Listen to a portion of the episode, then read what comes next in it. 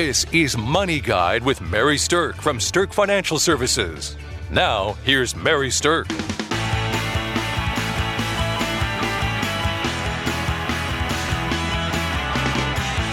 Welcome to Money Guide with Mary Sterk. And today's topic is don't make these investing mistakes.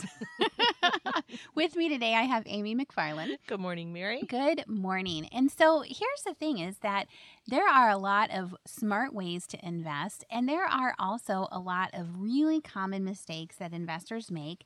And a lot of times they don't even know that they're actually making them.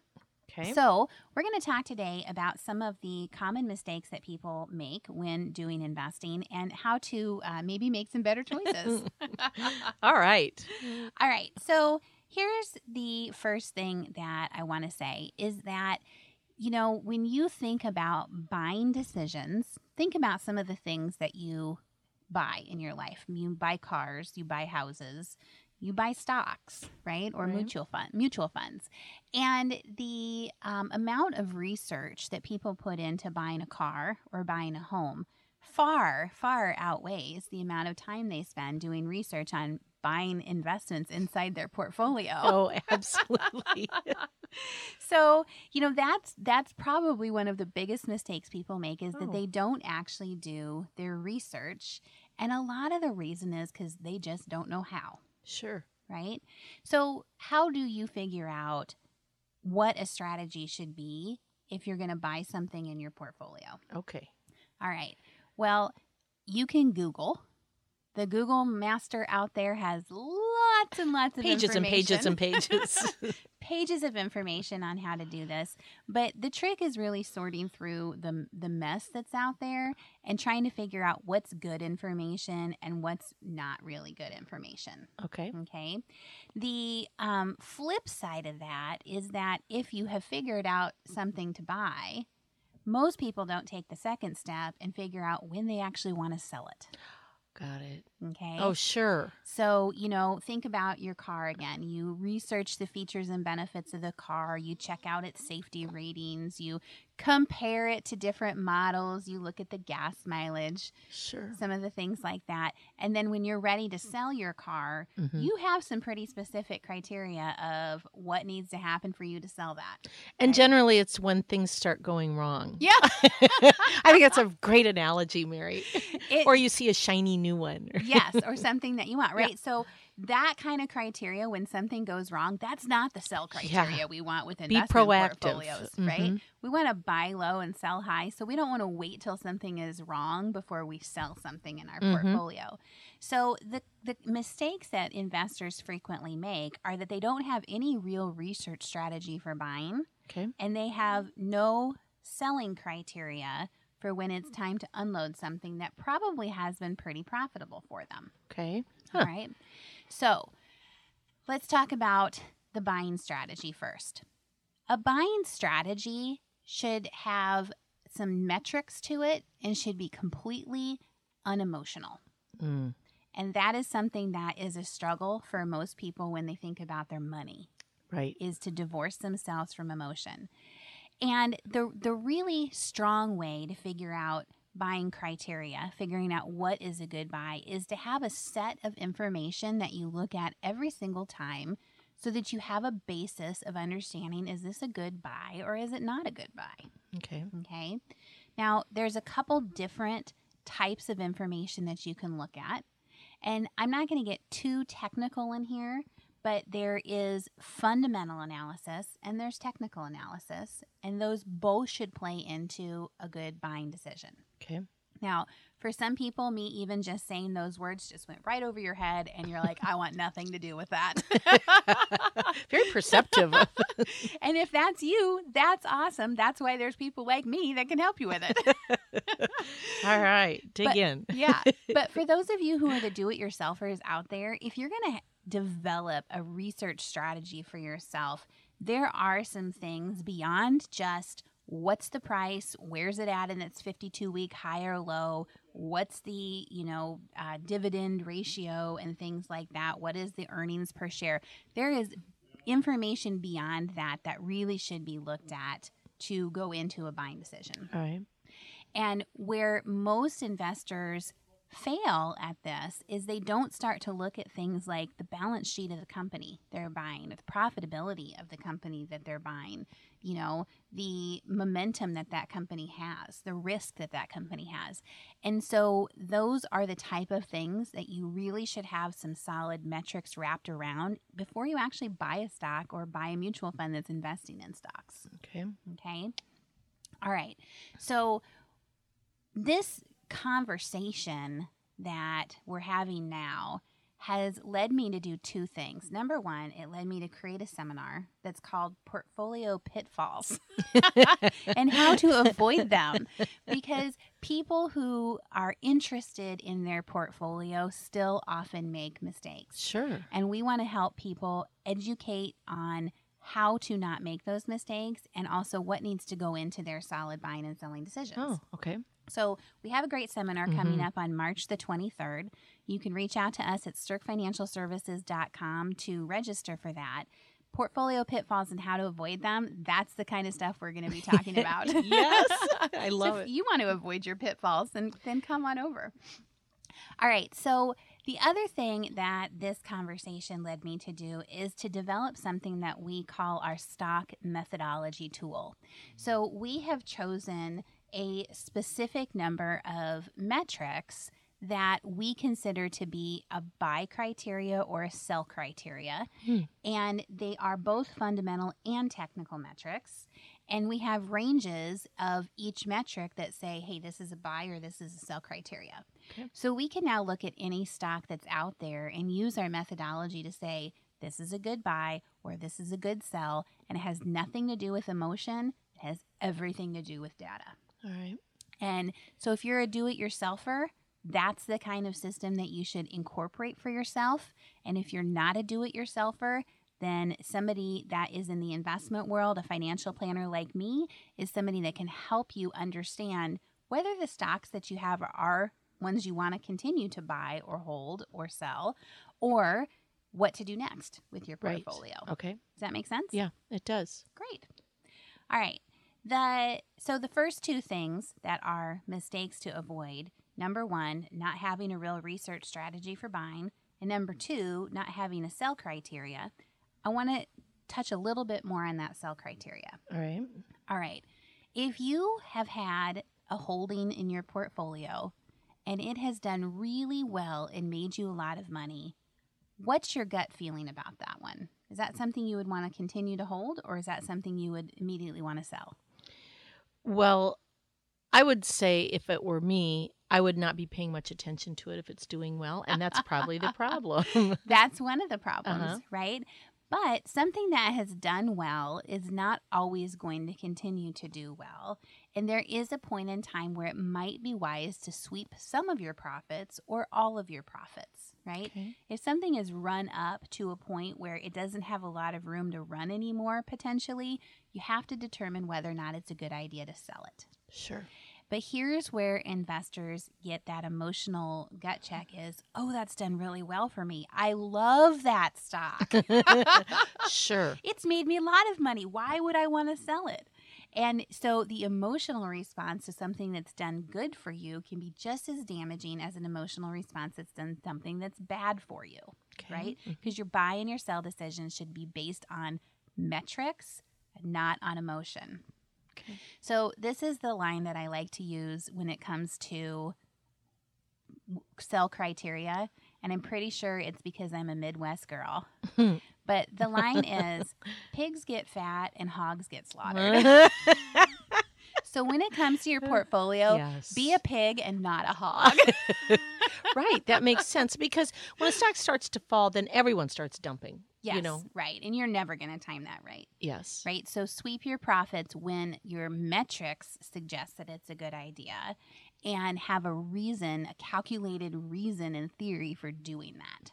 Okay. So- yeah. All right.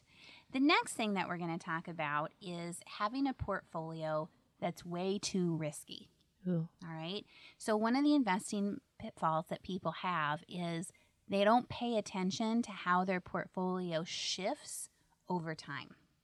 So, if you have a few holdings that have been fantastic and they really earn for you, then overall they're going to end up being a bigger percentage of your portfolio than what you originally had intended them to be. Oh, Okay. okay.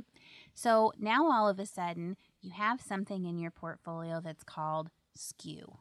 All right. And skew just means that the original intent of having a certain percentage of money in a certain set of asset classes, meaning your diversification is set up a certain way, gets skewed when you have runaway winners or you have runaway losers.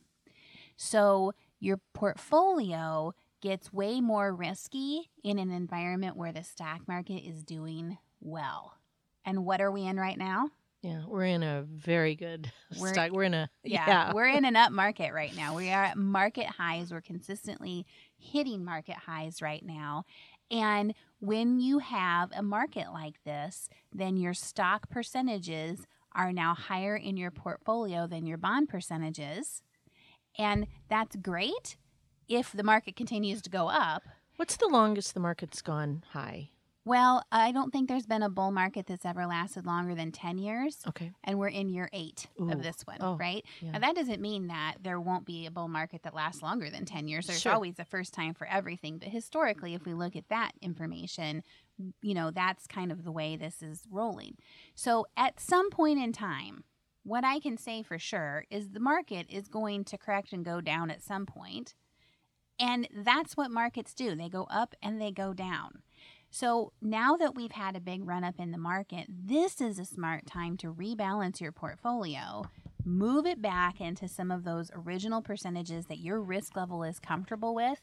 So if the market does go down, then you don't have a higher percentage of your portfolio at risk than what you feel comfortable with.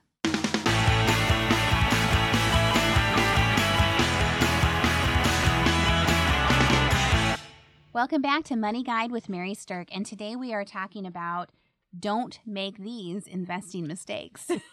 Yes, do not. These are kind of the hot ones to try to avoid when you're thinking about your portfolio. this all is right. really interesting topic, Mary. Thank you. Yeah. Thank you. We get a lot of um, chatter and conversation and questions about this topic, so that's why I wanted to do a show about it. Okay.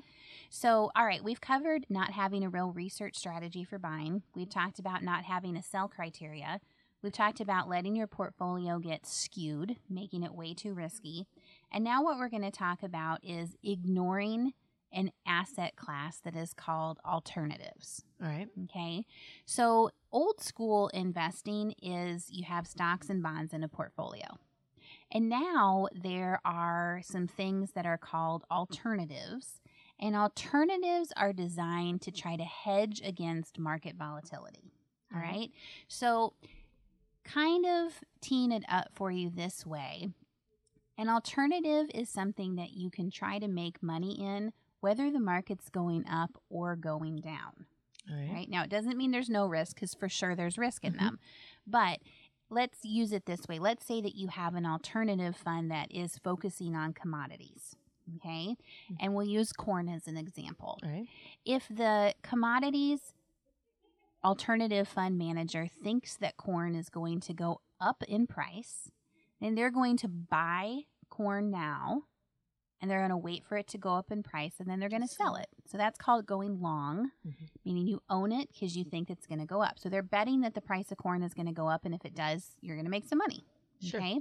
Now, the alternatives funds are unique in that if the managers think that corn is going to go down, they can also take that bet.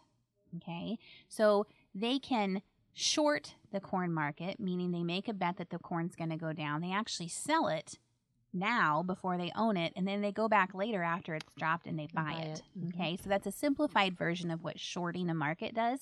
But it means that if they're betting that corn is going to go down, and it does, you can make money. Yeah. So, alternative funds are one of the few places that you can make money in an up or a down market. And what has to happen is the alternative manager has to be betting on the right side of what the trend is. Mm-hmm. Sure. Right? So, how does an alternative lose money? If they're making the wrong bet. and they also lose money if there's no trend, right? So, if everything's Ah. just static, status quo, no movement, no trend whatsoever, Mm. there's no way for them to make money. Yes. So alternatives have become part of a sophisticated portfolio. All right. So you're not going to find alternatives in smaller portfolios because the stock and bond ratios have to be there first. But when you start getting into portfolios that, let's say, are over $100,000 in value, then that's when we start blending in the alternatives as an asset class to try to hedge against the market volatility. Sure. So, one of the mistakes that people make is not understanding what alternatives are and not understanding that they actually should adjust the composition of a portfolio for investors and be added into your stock and bond ratios. Okay. Okay. All right. The next pitfall that I want to talk about um, is called set it and forget it. Just yeah. sounds like me. set it and forget it is all about the buy and hold strategy, right? now, buy and hold has been touted for years and years and years as a great strategy. And Sure. I'm not saying that some things shouldn't just be bought and held, but what I am saying is that a set it and forget it strategy Mhm. eliminates the value of doing performance checkups. Okay. Right? So let me give you an example. There might be 1,500 different mutual funds in the large company growth space.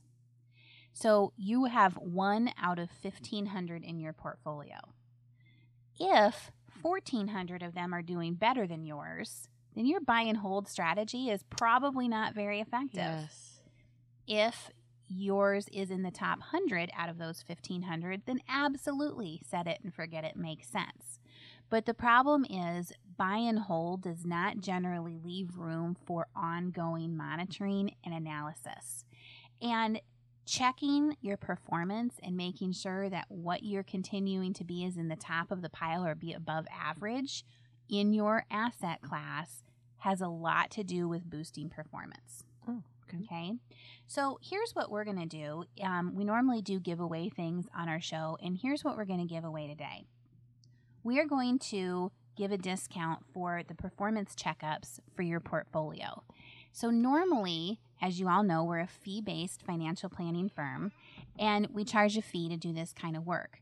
But what we're going to offer for our listeners is to do a performance checkup for your portfolio at a discount of 25%.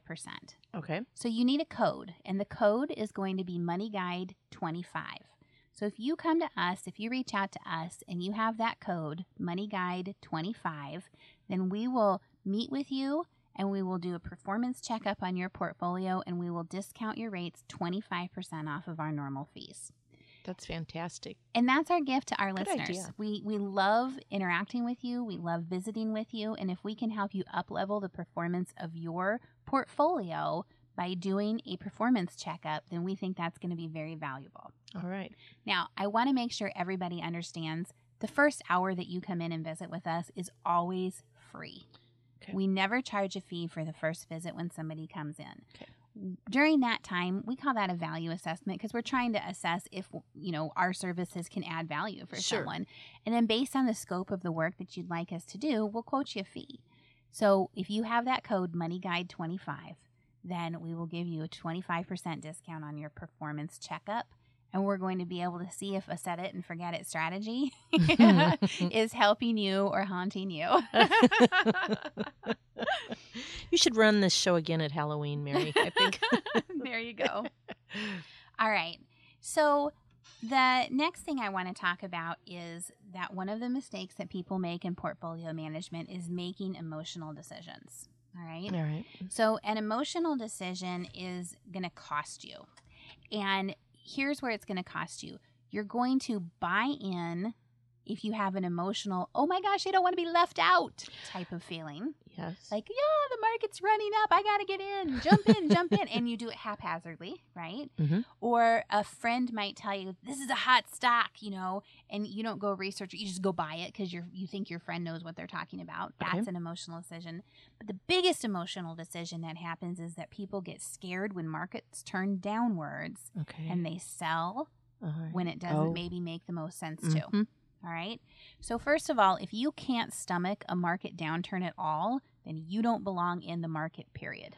Ah, know when to hold them, know when to fold them, right? there you go. So, and, and here's where it costs you. Okay. So, missing the 10 best days in the last 20 years reduced your overall return by almost 50%. wow. That is crazy. Think about that 10 days out of 20 years. So if the market started to turn and you make an emotional decision to sell, okay, and you're out of the market, here's the this the stat that piggybacks on that and why it costs you so much because 6 of the 10 best days in the last 20 years have occurred within 2 weeks of the 10 worst days. Wow. Right? That's a great So have- statistic. Yeah, we have the 10 worst days, and within two weeks, six out of the 10 best days in 20 years occur. So if you sold after a worst day and you were still out two weeks later, then 60% of the time you missed the rebound. Wow. That's why emotional decisions cost you money. Okay. Now, interestingly enough, there was a Vanguard study done. So, by the company Vanguard, a lot of people have heard of them. And what they did was they were testing the impact of having a financial advisor versus not having a financial advisor. Vanguard is a no load, non financial advisor company, and they were trying to figure out why, you know, people like having an advisor or why they maybe don't care. And what Vanguard's study found is that the effect of having an advisor overall generally adds about a 3% return to a portfolio. Huh. And the main reason for that is because a financial advisor will counsel you through those emotional ups and downs and help you prevent making emotional mistakes. Sure. Who knew like- that we yeah. were counselors? yes, uh, you're you're kind of a psychologist. There you go. So, we've talked about a lot of different things that um, are investment mistakes that we hope that you're not making in your portfolio. And I encourage you to reach out with the code MoneyGuide25 to schedule your performance checkup for your portfolio near or far. We, we work with people all over the country. So, whether you're in a local listening area or whether you're listening to this on an iTunes channel, you can reach out to us and, and we work with clients nationwide. We'd love to help you with that. But even if you are a do-it-yourselfer and you uh, what I want you to take to heart is that there are a set of pitfalls that you can make that you can avoid and I hope that listening to this has helped you avoid them going forward. Thanks for listening to Money Guide with Mary Sterk. The views expressed are not necessarily the opinion of your audio provider and should not be construed directly or indirectly as an offer to buy or sell any securities or services mentioned herein. Investing is subject to risks, including loss of principal invested. Past performance is not a guarantee of future results. No strategy can assure a profit nor protect against loss. Please note that individual situations can vary. Therefore, the information should only be relied upon when coordinated with individual professional advice. Securities and investment advisory services are offered through Woodbury Financial Services Inc., member FINRA, SIPC.